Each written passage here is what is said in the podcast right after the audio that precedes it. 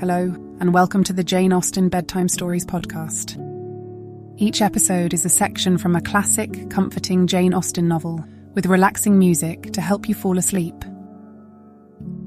If you like the Jane Austen Bedtime Stories podcast, please follow us on Spotify and Apple Podcasts and leave a five star rating. If you have comments or suggestions for the Jane Austen Bedtime Stories podcast, please leave a review with your thoughts.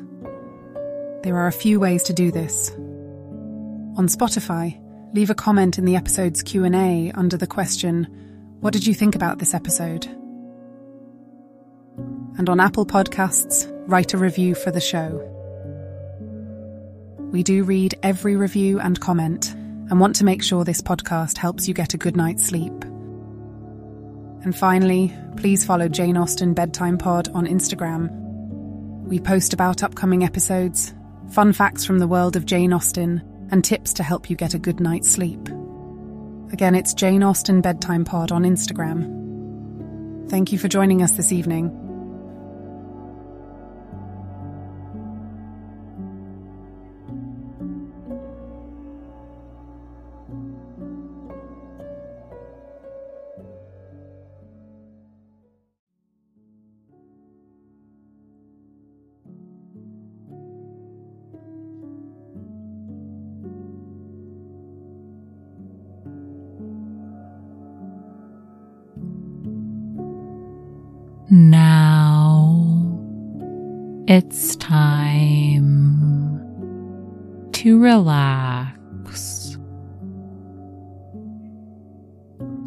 Your body fall into a comfortable position in your bed and drift gently into a state of total relaxation with tonight's story.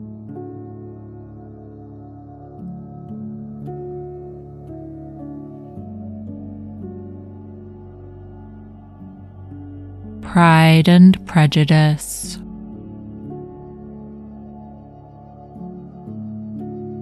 Chapter 48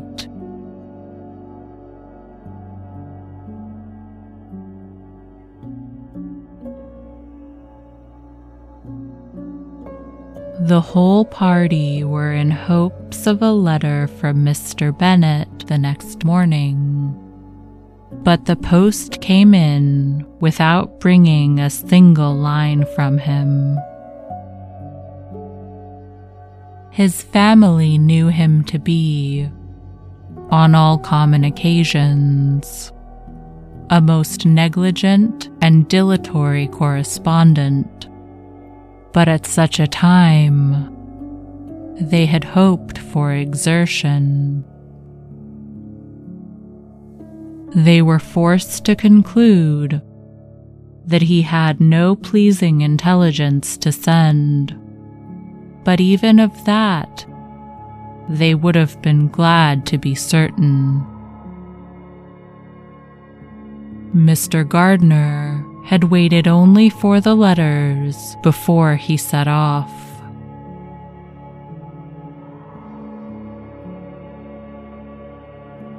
When he was gone, they were certain at least of receiving constant information of what was going on, and their uncle promised, at parting, to prevail on Mr. Bennet to return to Longbourn as soon as he could, to the great consolation of his sister, who considered it as the only security for her husband's not being killed in a duel.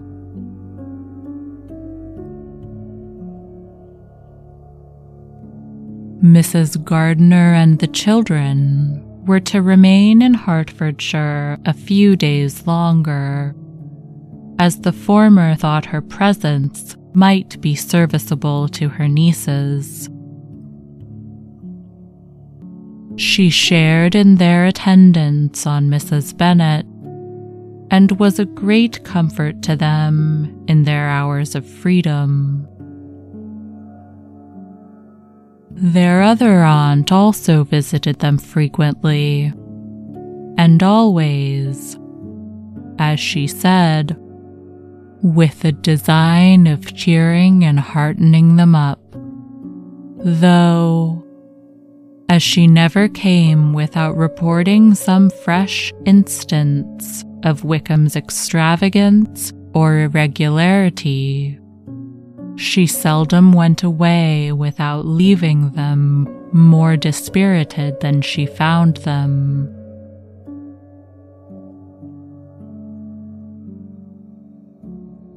All Meryton seemed to be striving to blacken the man who, but three months before, had been almost an angel of light He was declared to be in debt to almost every tradesman in the place, and his intrigues, all honored with the title of seduction, had been extended into every tradesman's family.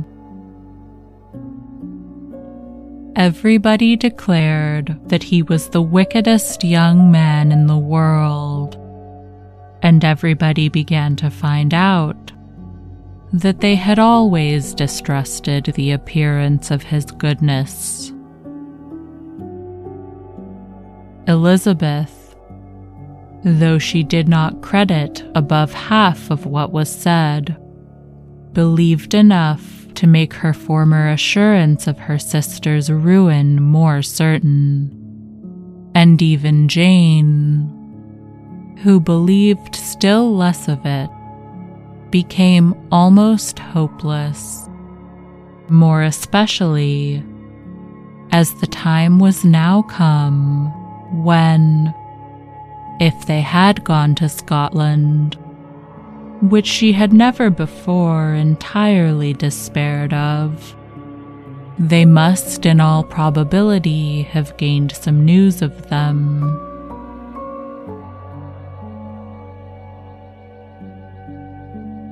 Mr. Gardiner left Longbourn on Sunday.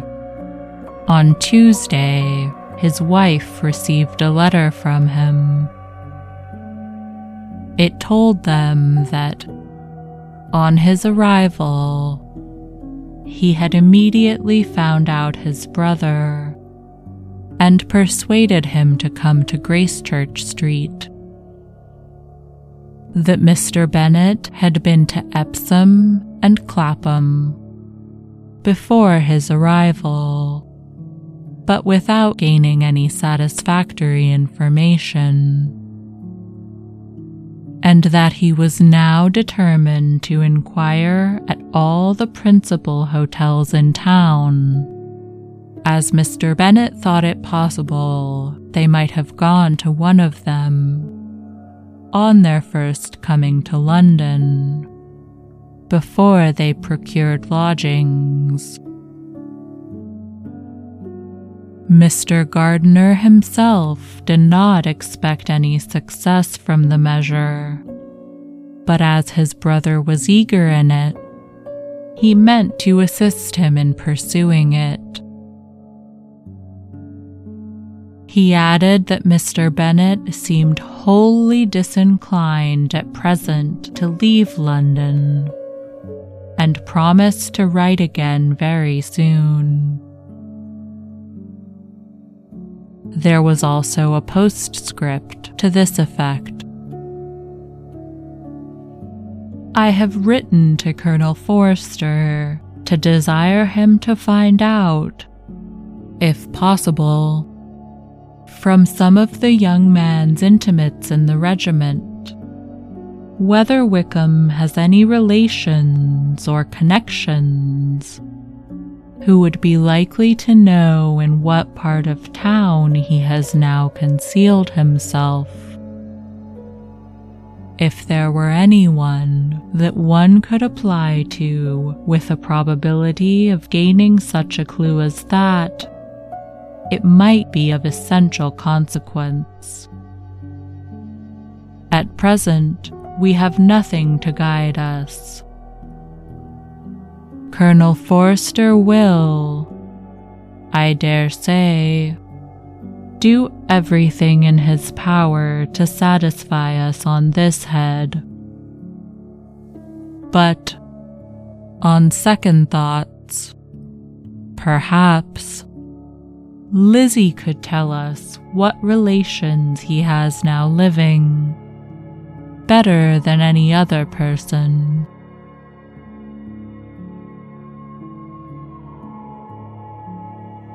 Elizabeth was at no loss to understand from whence this deference to her authority proceeded. But it was not in her power to give any information of so satisfactory a nature as the compliment deserved. She had never heard of his having had any relations except a father and mother, both of whom had been dead many years.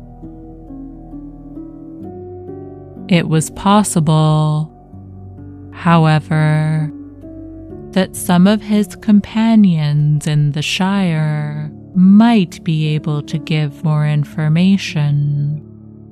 And though she was not very sanguine in expecting it, the application was a something to look forward to.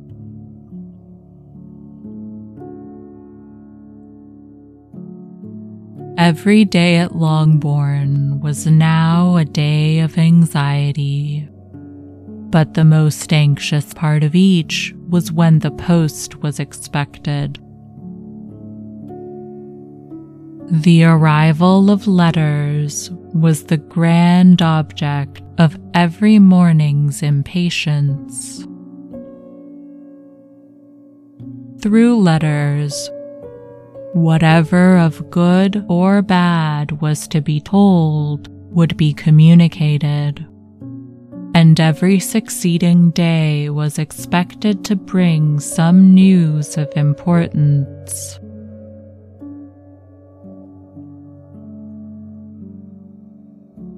But before they heard again from Mr. Gardiner, a letter arrived for their father from a different quarter, from Mr. Collins, which, as Jane had received directions to open all that came for him in his absence, she accordingly read, and Elizabeth who knew what curiosities his letters always were, looked over her and read it likewise.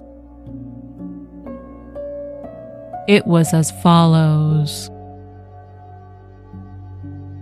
My dear sir, I feel myself called upon by our relationship and my situation in life, to condole with you on the grievous affliction you are now suffering under, of which we were yesterday informed by a letter from Hertfordshire.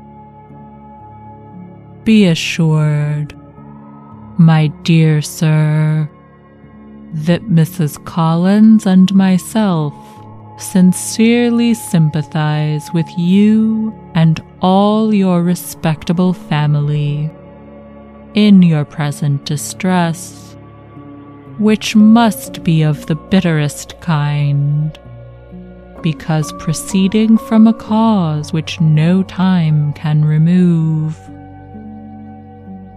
No arguments shall be wanting on my part that can alleviate so severe a misfortune, or that may comfort you under a circumstance that must be of all others the most afflicting to a parent's mind.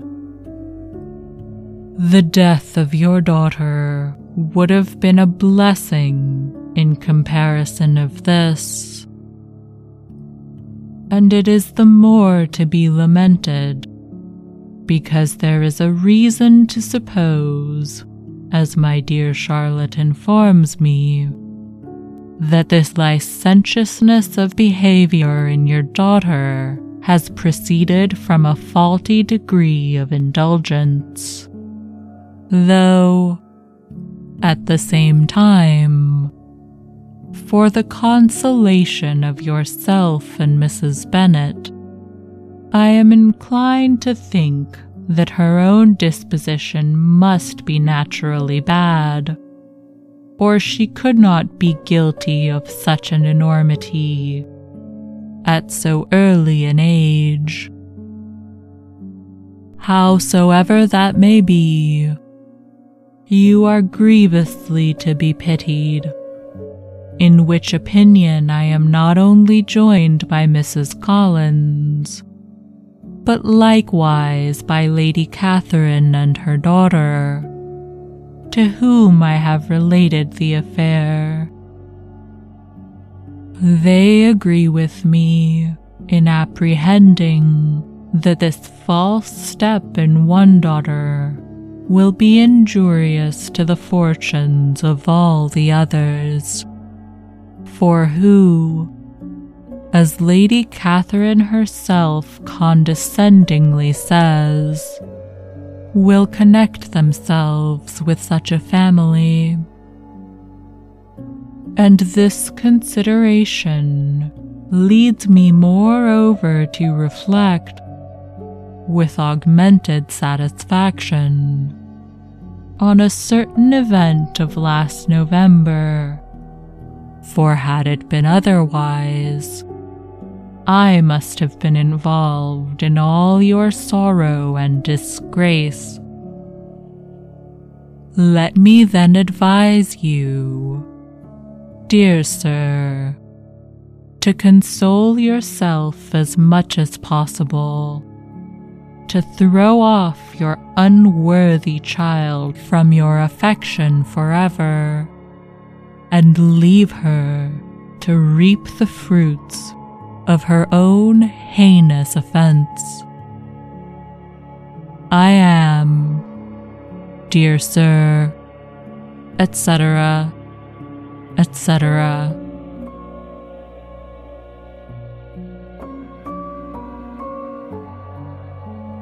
Mr. Gardiner did not write again till he had received an answer from Colonel Forster and then he had nothing of a pleasant nature to send.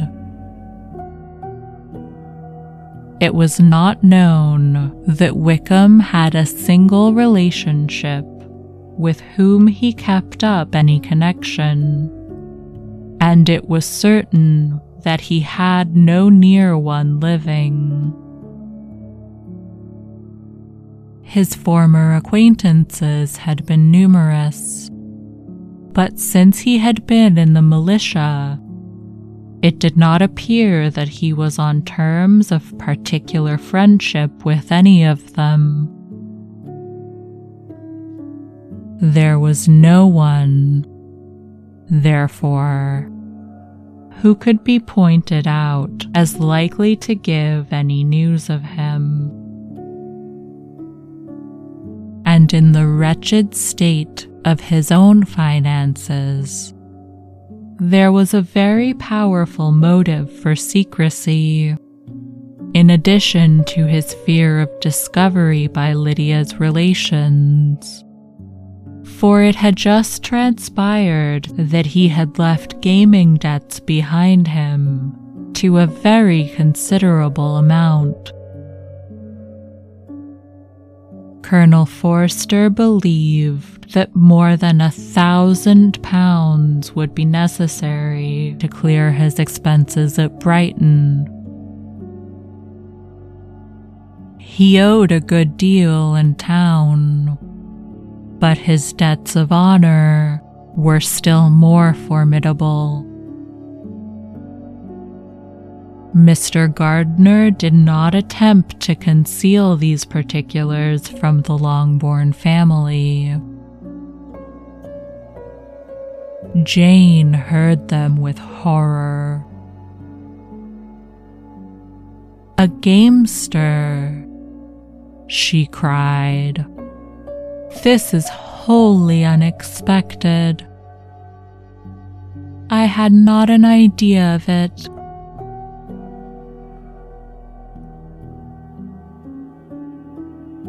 Mr. Gardiner added in his letter that they might expect to see their father at home on the following day, which was Saturday. Rendered spiritless by the ill success of all their endeavors, he had yielded to his brother in law's entreaty that he would return to his family and leave it to him to do whatever occasion might suggest to be advisable for continuing their pursuit.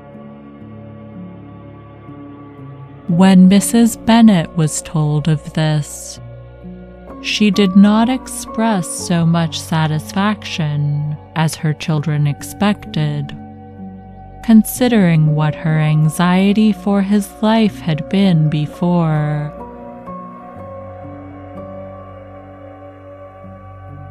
What?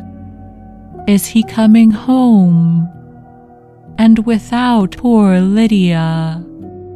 She cried. Sure he will not leave London before he has found them. Who is to fight Wickham and make him marry her if he comes away?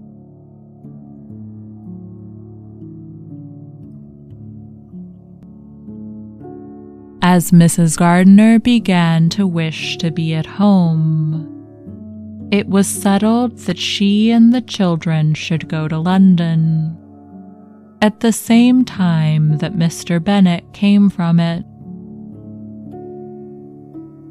The coach, therefore, took them the first stage of their journey and brought its master back to Longbourn.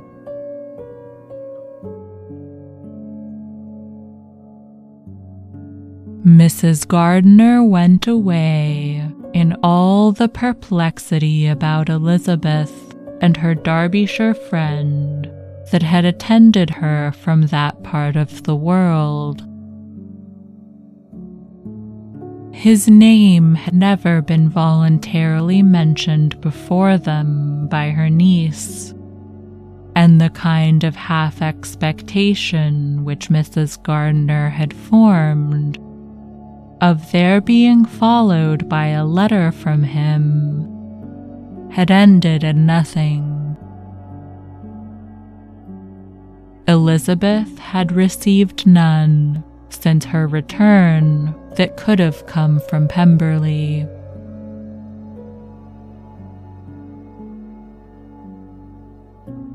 The present unhappy state of the family rendered any other excuse for the lowness of her spirits unnecessary.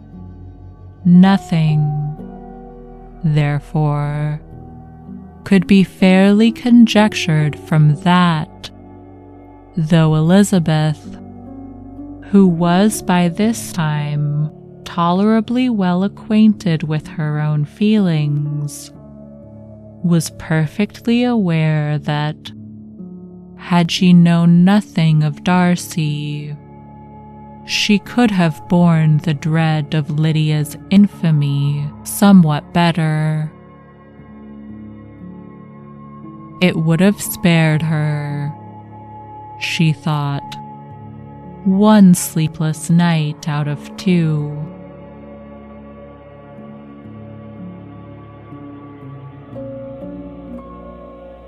When Mr. Bennet arrived, he had all the appearance of his usual philosophic composure.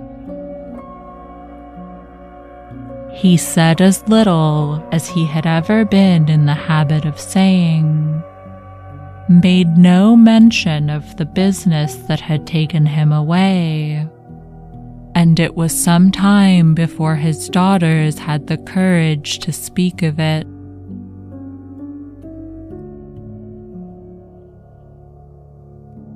It was not till the afternoon, when he had joined them at tea, that Elizabeth ventured to introduce the subject, and then, on her briefly expressing her sorrow for what he must have endured, he replied, Say nothing of that. Who should suffer but myself?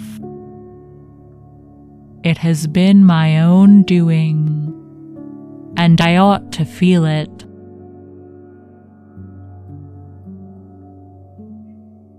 You must not be too severe upon yourself, replied Elizabeth. You may well warn me against such an evil.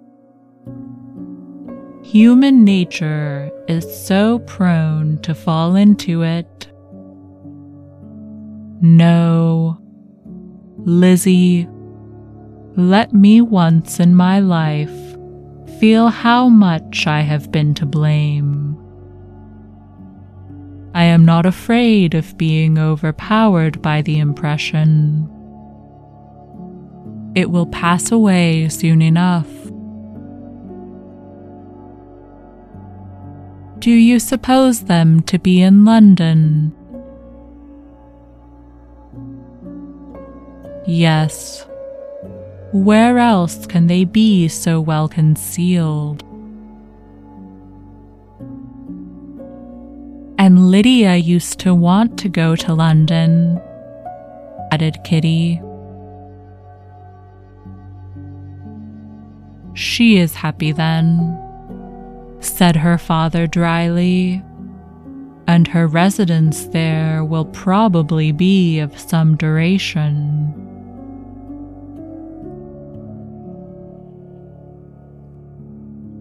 Then, after a short silence, he continued,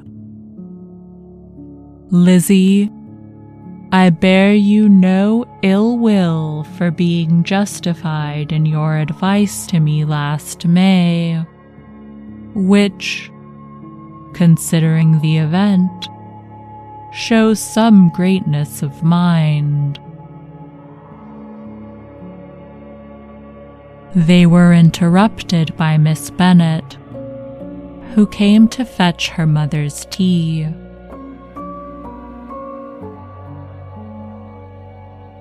This is a parade, he cried, which does one good. It gives such an elegance to misfortune. Another day I will do the same. I will sit in my library in my nightcap and powdering gown and give as much trouble as I can.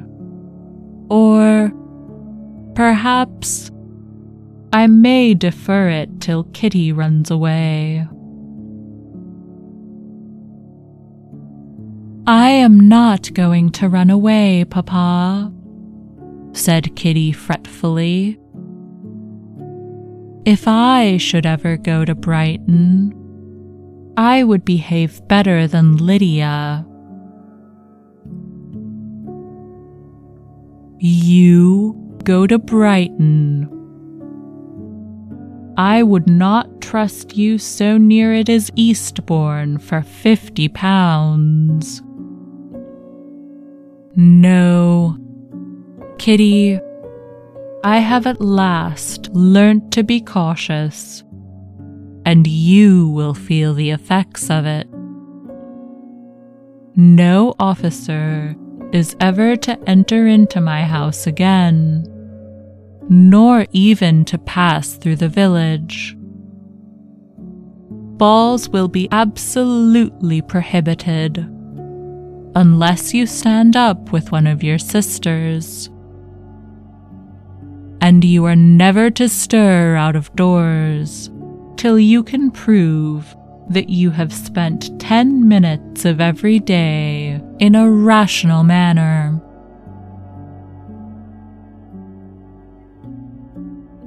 Kitty, who took all these threats in a serious light, began to cry. Well, well, said he, do not make yourself unhappy. If you are a good girl for the next ten years, I will take you to a review at the end of them.